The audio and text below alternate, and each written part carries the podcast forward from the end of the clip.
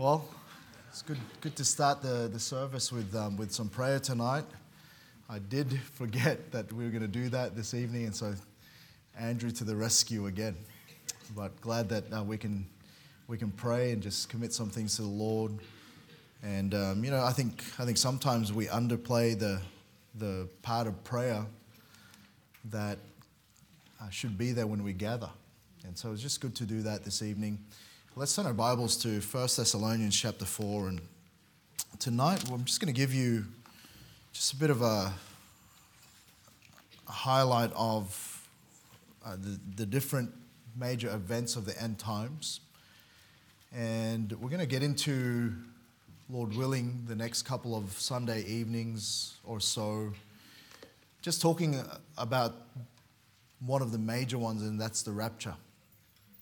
And tonight, I'm not gonna not gonna really get into much depth as far as what that means because we're gonna we're gonna cover it, and then along the way, we're gonna refer to some of these events, and that's why I wanted to cover that this evening so that we know we're all on the same page when we, we get to those. And now, what I want you to do is, is already have in your mind that the things we're going to cover tonight has been written about in, in several different places, uh, and, se- several different books have already addressed. And, and really, with the availability of information that we have today, maybe you've already started to look into some of these things and you've got some things in your mind. And you might, as we go through this study, you might already start to see that maybe there's a bit of a difference to what you understand and what you've already studied. And then as we go through it, it might just be that you're, you're inclined to just quickly send me an email or so forth. Here's what I want to tell you wait till the end, all right? And so wait till the end. Don't bombard me with emails every week, all right? Because I want to put the whole thing together and then you can ask the questions. All right, fair? Because there's, there's really in our day today, particularly regarding the rapture, there's, there's a lot of theories out there that I think doesn't line up with the scriptures. And we want to just be sure about that because we're, we're a church that believes certain things. And we want to be the church that just, just looks at the Word of God and then we're able to explain that. And what we're going to talk about, really, the, even the timeline of things and different events tonight, it really comes under the subject of eschatology.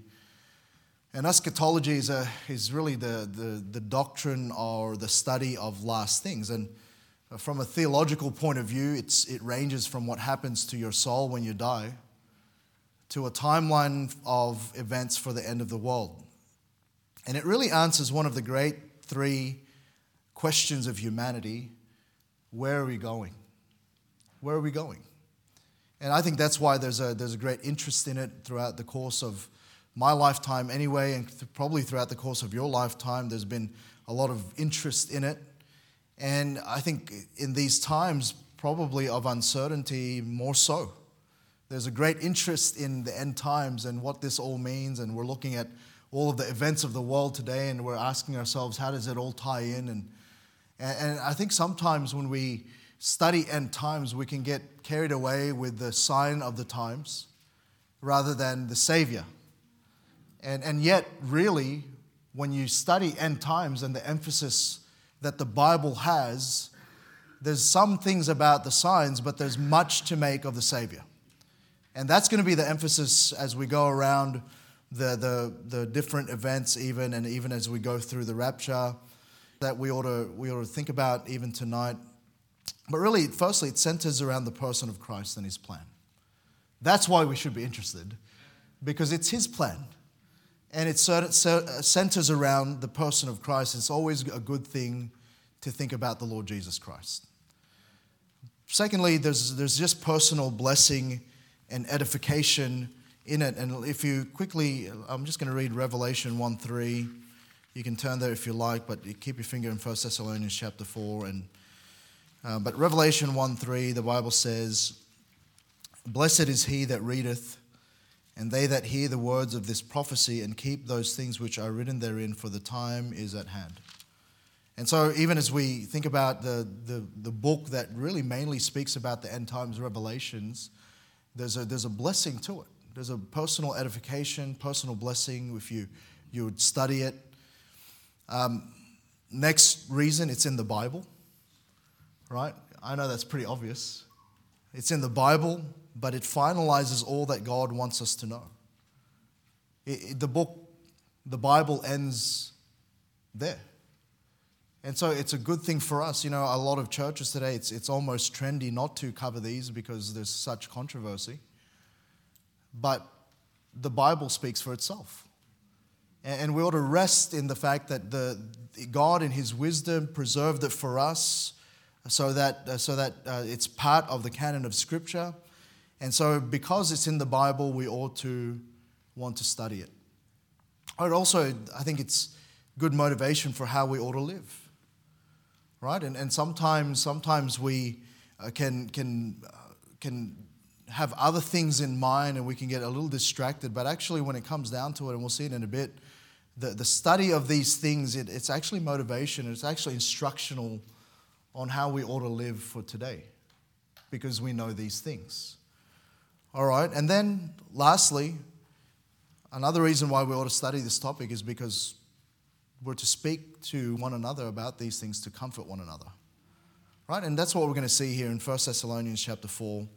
And notice verse 13, but I would not have you to be ignorant, brethren, concerning them which are asleep, that you sorrow not, even as others which have no hope.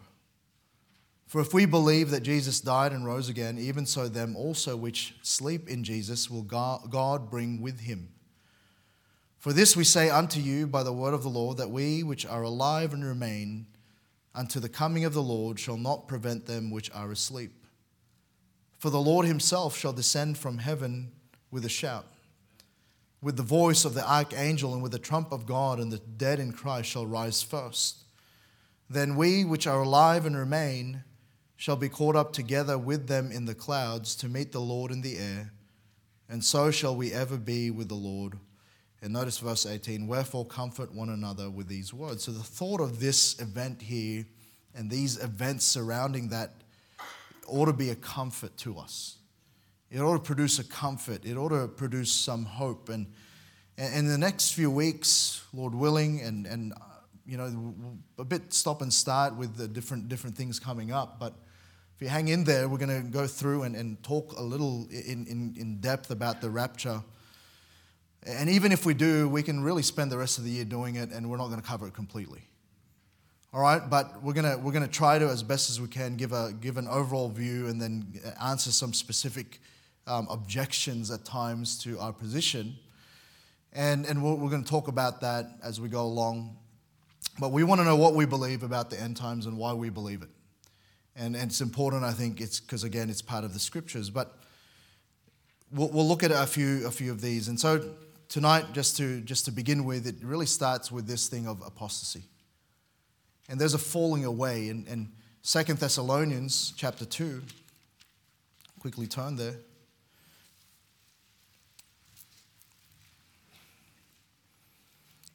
And uh, notice verses 1 and 4. Now we be 1 to 4. Now we beseech you, brethren, by the coming of our Lord Jesus Christ and by our gathering together unto him, that ye be not soon shaken in mind or troubled neither by spirit, nor by word, nor by letter, as from us, as that day of Christ is at hand. Let no man deceive you by any means, for that day shall come, except there come a falling away first, and that man of sin be revealed, the son of perdition, who opposeth and exalteth himself above all that is called God or that is worshipped, so that we as God, he as God, sitteth in the temple of God, showing himself that he is God. And uh, he goes on, Thessalonians, and he's referring to here and clarifying some things. And we won't get into it this, this, um, this evening, but the first thing he says there that comes, there's a falling away first. And that word falling away, those the, really is the word apostasia, a falling away or defection. It's apostasy. And in Acts 21 21, a similar word is used, and they're informed of thee that thou teachest all the Jews which are among the Gentiles to forsake Moses, saying that they ought not to circumcise their children, neither to walk after the customs. And, and, and that word there that is used is, is teachest all. And the only other place used in the Bible in the, in the original language is where the Jews were accusing Paul of doing, uh, doing so by not emphasizing circumcision any longer. So it was, a, it was, a, it was it, the, the point was, it, it, was, it was teaching something that was different. It has to do with a change in perceived religious truth. Okay, and so in the context of eschatology, apostasy is a falling away from orthodox doctrine or practice by Christianity. And so there's a, there's a moving away. As someone said it this way it is an apostasy from sound doctrine, instituted worship, church government, and true holiness of life, as may be further considered afterwards. Neither is apostasy all at once, but gradual. And we're seeing it. You know, the, the, the reality is hard to, it's, this is hard to sort of ascertain as an event, isn't it? Because when you think about it, there's always been a falling away. There's always been remnants of Christianity that have become apostate and have become heretical in their doctrine. And there always have been those, and this isn't new, but this is the general direction that the world is heading in. And we generally gloss over the mistakes of previous generations and magnify our own. And so what we're saying is, oh, we must be in those times. It must be we're worse. And, and we, we can think that our generation is much worse. But in all actuality, there's been, a, a, there's been just a general falling away. That's just the general direction of humanity. And, and one of the hallmarks of prophecy is, is partial fulfillment precedes full fulfillment. There's an unraveling of it. And so that's what we've seen historically. All right, there, there are movements today that we won't fellowship with because they've just completely fallen away in their doctrine. But if you were to look back 100 years ago, independent Baptists would even fellowship with those that would come under a different banner. Why? Because they had the doctrine right. There was doctrine that was similar. There was those fundamentals of the faith that we would adhere to and we would all agree on. And, there would be some sort of uh, an enabling there of our fellowship together. But because of this, this uh, precipitating thing that is the falling away, we're, we're going to see this going, becoming more and more. And, and, we're seeing evidence of this now. You know, you think about Christendom in general, you, you think about some of the, the largest uh, largest movements or la- largest Christian bodies, and they're debating things that never used to be debated. You look at the Southern Baptist Convention now, which is the largest, uh, largest, largest Protestant organization, and they're de- debating over whether, whether women can be pastors of churches. When the Bible is very clear about that, right? and they're debating over that, and they're, they're, they've got whole convention meetings, and they've got committees and subcommittees debating the meaning of what a pastor is. And, we understand that, that whilst they're different to us, there's some, some things that we would probably adhere to similar. But you, you see that the largest group, and you see in your uh, around some of the some of those great movements of the past, who were, were founded by good, godly men who are now espousing uh, woke, woke agendas. They're espousing, you know, the, the, the, whole, uh, the whole idea that there's more than one, uh, more than two, sorry, more than two genders. And they're, they're having people behind their pulpits who are, are just absolutely wicked in their lifestyle before God. And they're ordaining them and you have those like the Wesleys who founded the Methodist Church, who is in our country, the Uniting Church, who probably, if they could, would be rolling in their grave because of the things that are happening in their. And I'm saying there's, there's always been this falling away, and there's, there's really, when you think about it, less missionaries per capita going to the field. There's denominations that, again, with biblical orthodoxy, are diminishing. They're just denying plain Bible truth. There's worldliness in churches that are on the rise. They're dropping church and wanting to name it something else and their obsession with being relevant to the world. And there's just a lack and a, and a, and a continual lacking of influence that Christianity has on the world today. Where it used to be that, that whole countries like ours were founded on just solid Christian principles. It used to be that that was the accepted norm, that, that we had some sort of influence and really, if I can say it, power. And there's a diminishing of that. In fact, not only a diminishing of that, there's a decrying of it like it's something that is harmful to society. And we're living in days where there those who are uh, those there are those who are calling evil good and good evil. That's what I'm saying. There's a falling away.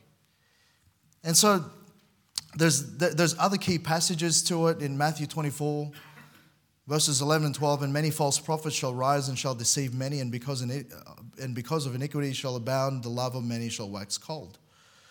In 1 Timothy 4 1, now the Spirit speaketh expressly that in the latter times some shall depart from the faith, giving heed to seducing spirits and doctrines of devils. In 2 Timothy chapter 3, if we quickly turn there.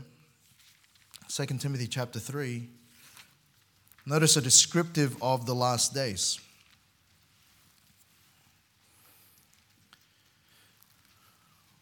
Look at verse 1. This know also that in the last days perilous times shall come, for men shall be lovers of their own selves, covetous, boasters, proud, blasphemers, disobedient to parents, unthankful, unholy, without natural affection truce breakers, false accusers, incontinent, fierce, despisers of those that are good, traitors, heady, high minded, lovers of pleasures more than lovers of God, having a form of godliness but denying the power thereof, from such turn away. Now skip down to verse 13. But evil men and seducers shall wax worse and worse, deceiving and being deceived.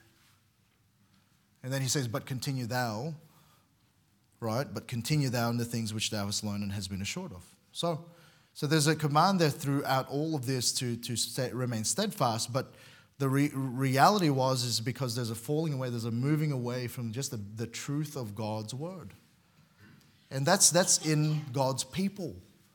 That's in Christianity in general.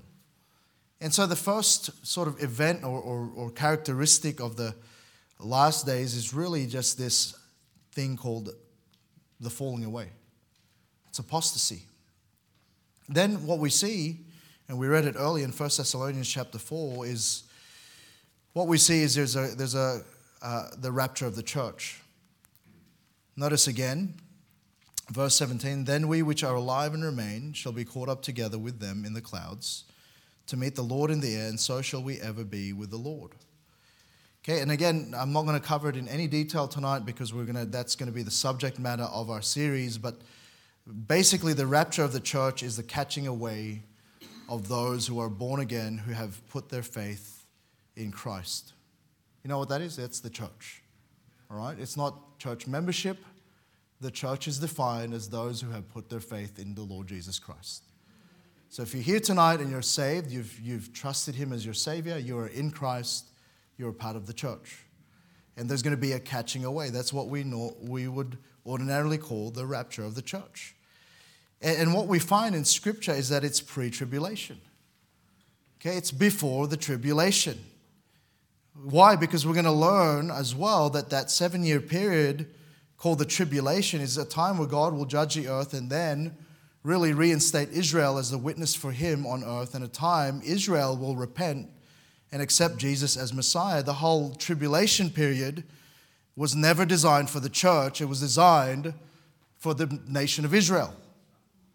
And we're going to see that and prove that in Scripture. All right, but, but it's pre tribulation. We, have, we hold to a pre trib position.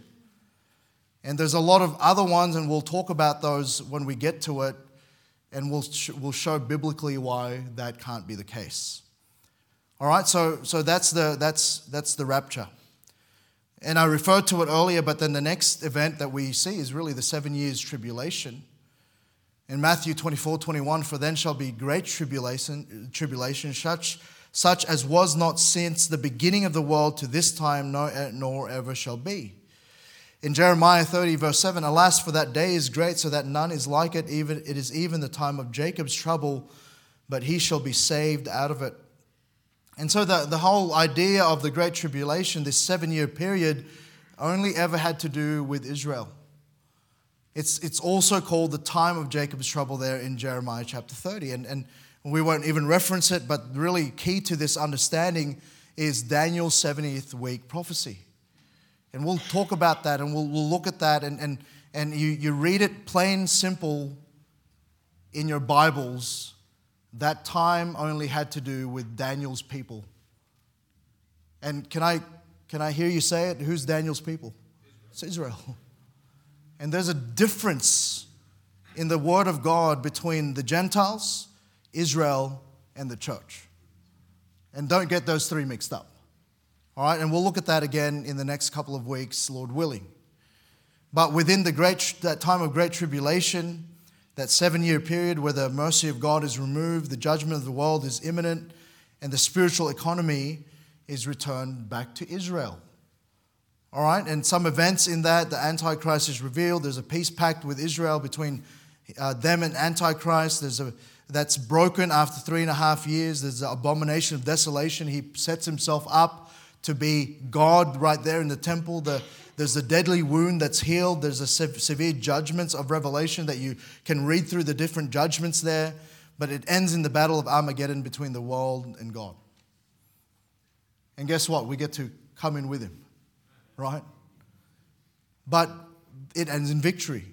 All right, so that's the seven year tribulation. Really, the next thing is the return of Christ as King and Judge. Now, go with me to Revelation chapter 19.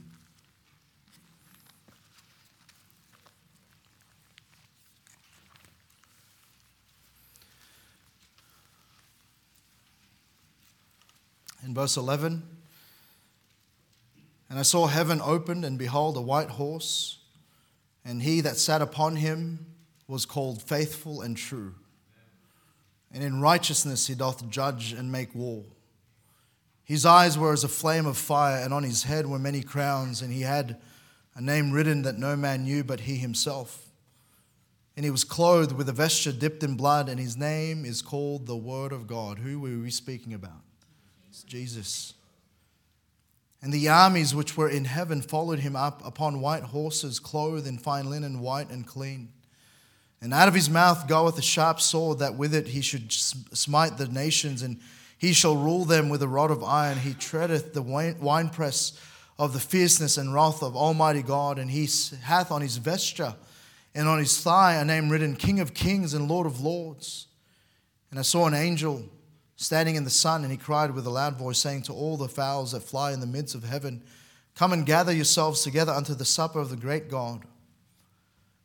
And he goes on that you may eat the flesh of the kings and the flesh of the captains and the flesh of the mighty men and flesh of horses and of them that sit on them and the flesh of all men, both free and bond, both small and great. And I saw the beast and the kings of the earth and their armies gathered together to make war against him that sat on the horse and against his army. And the beast was taken, and with him the false prophet that wrought miracles before him, that with which he deceived them that had received the mark of the beast and them that worshipped his image. These both were cast alive into a lake of fire burning with brimstone. And the remnant was slain with the sword of him that sat upon the horse, which sword proceeded out of his mouth, and all the fowls were filled with their flesh. Boy, what a, what a battle. What, what a victory. And we see that's the return of Christ, and what a stark, uh, we're going to see a stark difference between the rapture and what we see there about the return. We're, we're going to see that in, in the next couple of weeks. But then the next thing that happens is the millennial reign, and, and that continues on in Revelation chapter 20. And I saw an angel come down from heaven having the key of the bottomless pit and a great chain in his hand. And he laid hold on the dragon, that old serpent which is the devil, and Satan, and bound him a thousand years. Right? And cast him into the bottomless pit and shut him up and set a seal upon him that he should deceive the nations no more till the thousand years should be fulfilled. And after that, he must be loosed a little season. And I saw thrones and they sat upon them, and judgment was given unto them. And I saw the souls of them that were beheaded for the witness of Jesus and for the word of God, and which had not worshipped the beast, neither his image, neither had received his mark upon their foreheads, or in their hands, and they lived and reigned with Christ a thousand years. But the rest of the dead lived not again until the thousand years were finished. This is the first resurrection. Blessed and holy is he that hath part in the first resurrection. On such the second death hath no power. They shall be priests of God and of Christ and shall reign with him a thousand years. So Christ will reign. All right, a thousand years, literally a thousand years. Okay, so there's the millennial reign. It's again commonly known as the millennium. It's also referred to sometimes as the restoration because it refers to the nation of Israel being restored in full power to its land. All of those, all of those Abrahamic promises and the Davidic ones, the covenants given, the, the agreements between God and Israel, all of that then comes back into play in the millennial kingdom. All right, it's nothing to do with the church. All those promises are physical promises to the nation of Israel. All right, and the restoration there refers to the millennial reign. But then we see that there's the final rebellion. And in Revelation chapter 20, verses 7 to 10, we see, and when the, the thousand years are expired, Satan shall be loosed out of his prison and shall go out to deceive the nations which are in the four quarters of the earth, Gog and Magog, to gather them together to battle, the number of whom is as the sand of the sea. And they went up on the breadth of the earth and compassed the camp of the saints about and the beloved city, and fire came down from God out of heaven and devoured them. And the devil that deceived them was cast into the lake of fire and brimstone, where the beast and the false prophet are, and shall be tormented day and night forever and ever. And by the way, we, we are fighting a defeated foe right there. But there's a final rebellion. He's going to be loosed. He's going to deceive the nations, and there's going to be this final assault uh, that, uh, on God. And yet, what we find again is that they're defeated. Okay, and, and the final assault will be decisively dealt with by King Jesus, who rules with a rod of iron. And where human governments have failed, God's government doesn't fail. And we see that. Right, then we see the next one is just really just the final judgment. In Revelation chapter 20, verse, uh, now we continue on here, verse 11. I saw a great white throne, and him that sat on it, from whose face the earth and the heaven fled away, and there was found no place for them. And I saw the dead, small and great, stand before God, and the books were open, and another book was open, which is the book of life. And the dead were judged out of those things which were written in the books according to their works. And the sea gave up the dead which were in it, and, and death and hell delivered up the dead which were in them, and they were judged every man according to their works. And death and hell were cast into the lake of fire. This is the second death. And whosoever was not found written in the book of life was cast into the lake of fire. So we have here what we commonly know as the great white throne judgment. And then the final judgment of those who have rejected Jesus from all the ages, those who were not written in the book of life. There's a judgment of them. And so again, there's the, there's that that judgment, and then the last bit in in the, the last major event is just found in, in chapter 21, and we see here in verse 1 And I saw a new heaven and a new earth. For the first heaven and the first earth were passed away, and there was no more sea. And I, John, saw the holy city, New Jerusalem, coming down from God out of heaven, prepared as a bride adorned for her husband. And this, this is what we call the new creation, or really the final redemption. Or all of the issues, the fallen creation, it's been dealt with, and now we have a new heaven and a new earth. There's a new creation. And we see here that the, the, all of the initial problems of the world, God's dealt with it. See, God completes what we can't, and He completes it. And so we know it as the new Jerusalem, new heaven, new earth. The fall, all the curse has been resolved. Jesus wins. Creation is restored. His people are one family. He rules, He reigns, and we are with Him. Right? And there's a consummation of all the issues of life. Jesus just solves it all. And so that's, that's where it ends. And, and I know I went quick, right? I know we went through that, and, and hopefully in the next couple of weeks, I might just give you a diagram so that you can refer to it. But over the next couple of weeks, we're going to focus on the rapture in particular, and I want to be able to show you scripturally where, these, uh, where, where that falls into place and, and what the scriptures have to say about that. All right, but, but again, understand that, that uh, at times it's, it's going to be very controversial, and for every one of our main arguments, there's probably going to be a counter argument. But I'll hope to address all of those as best as I can. But here's the point I want to make, though. And here's the challenge I want to give you because we're just starting off. This isn't given to us just for knowledge. It's meant to affect us now. It's meant to do something in our hearts that, that God intended. And so I want you to look at 2 Peter chapter 3, and then we'll be done.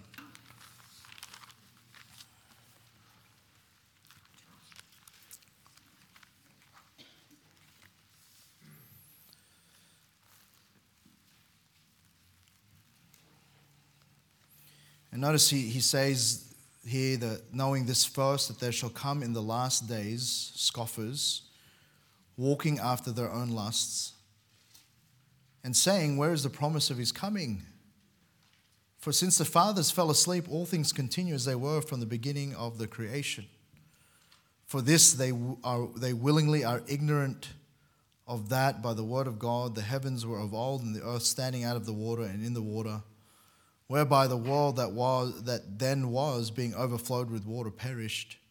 So we're ref- referencing the flood.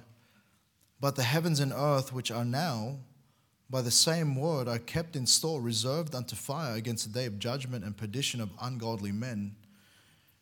And so he's referring to the last days here, certain events. But beloved, be not ignorant of this one thing that one day is with the Lord as a thousand years, and a thousand years is one day. The Lord is not slack concerning his promise, as some men count slackness, but is longsuffering to usward, not willing that any should perish, but that all should come to repentance. And, and it's the will of God. He wants all to come to, re- to repentance. But the day of the Lord will come as a thief in the night, in the which the heavens shall pass away with a great noise, and the elements shall with, melt with fervent heat. The earth also and the works that are therein shall be burnt up. And here's the point he says in verse 11 Seeing then that all these things shall be dissolved, what manner of persons ought you to be? In all, all holy conversation and godliness, looking for and hastening unto the day of God, wherein the heavens being on, the fi- on fire shall be dissolved, and the elements shall be, melt with fervent heat. Nevertheless, we, according to his promise, look for new heavens and new earth, wherein dwelleth righteousness. Wherefore, beloved, seeing that you look for such things, be diligent, that ye may be found of him in peace, without spot and blameless. And account that the longsuffering of our Lord is salvation. And then he'll talk about Paul and all of his epistles. But he's saying that because you know these things, because you know that actually eventually this earth will be dissolved and he doesn't go into specifics over the different events there, but the, that's the consummation of it all. But he, then he says the promise of the new heaven and new earth. He said that's meant to cause us to be a certain manner of people. That's meant to cause us to live godly. That's meant to cause us to live righteously. And we're meant to, to live a, a certain way. Why? Because we know these things. And that's the point. You know, I, have I've sat with a lot of people who have a great interest in prophecy and end times and doesn't do one iota, make it one iota of difference in how they live. They still live like they live. It doesn't change them. And that's where there's sometimes there's an interest in that. And that's what I'm saying right from the beginning. So often the emphasis of these studies is the signs of the times. But you know, signs was never the thing that God pointed to. God always pointed to a Savior. And we're meant to live for Him. We're meant to live in the hope of who He is, and, and, and the, the spirit of prophecy is the Lord Jesus Christ. And it's meant to draw us closer to the Lord, not fill us with more knowledge. And so I want you to approach the next couple of weeks, the Lord willing, as we we talk about the rapture, I want you to, I want you to approach it with this comfort ye one another with these words.